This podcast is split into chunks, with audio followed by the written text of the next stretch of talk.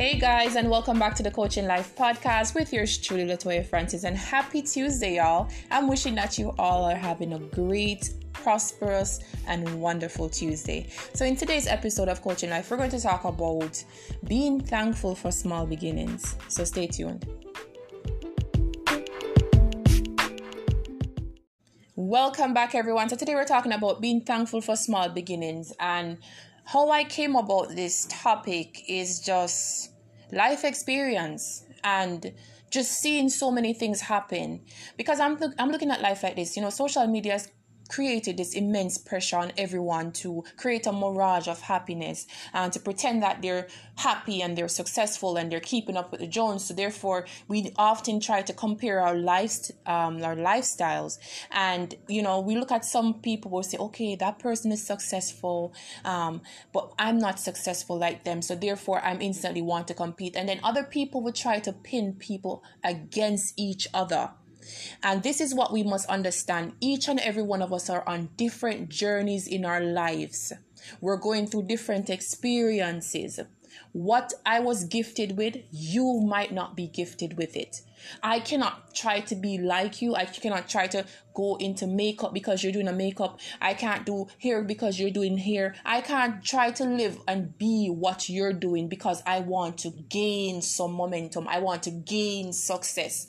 I must first cling to what I know, what I know that is natural for me. I must find my niche and work with it. And a lot of times we're trying to be like other people. So therefore we're not understanding ourselves because we're trying to keep up with the Joneses, you know, because quote unquote Kim is doing here, I want to do here too because Kim is successful at doing here. But you have to understand that probably doing here is Kim's niche. Your niche could be something totally different than what Kim is doing. But because you feel that immense pressure um, to become successful, we think that the same ingredients that work for someone else is going to work for us. And that is where we get it wrong. You know, some people try to compare lifestyles. You know, your sister might have purchased a home at 30, and here you are at 47 not owning a home. Does that make your sister better than you? Does that mean that you will never own a home? We're on different levels of success, but we're still gonna get there once we're consistent in our efforts. Once I know that I'm supposed to be something great, I am someone great already. I'm gonna con- continue to nurture my talent, continue to find my niche, and continue to be the best I can possibly be. I'm not gonna worry about what he's doing, what she's doing, what they're doing. I'm gonna worry about what I'm doing. I'm gonna stay in my own lane, drive my own car, and reach to my own destination because each each of us are on different levels.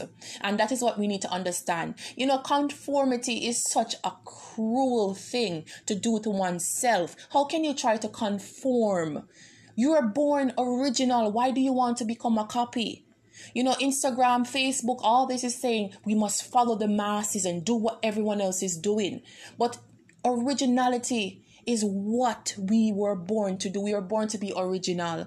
We were born to walk within our purpose. We were born to be indifferent. That is what makes us great. So I'm just I'm just thinking to myself, yes, I might be on a level different than what my peers are and so forth, but I am appreciating I am appreciating the process and being thankful for the small beginnings. Until next time, guys, wishing you all a peace and positive vibration.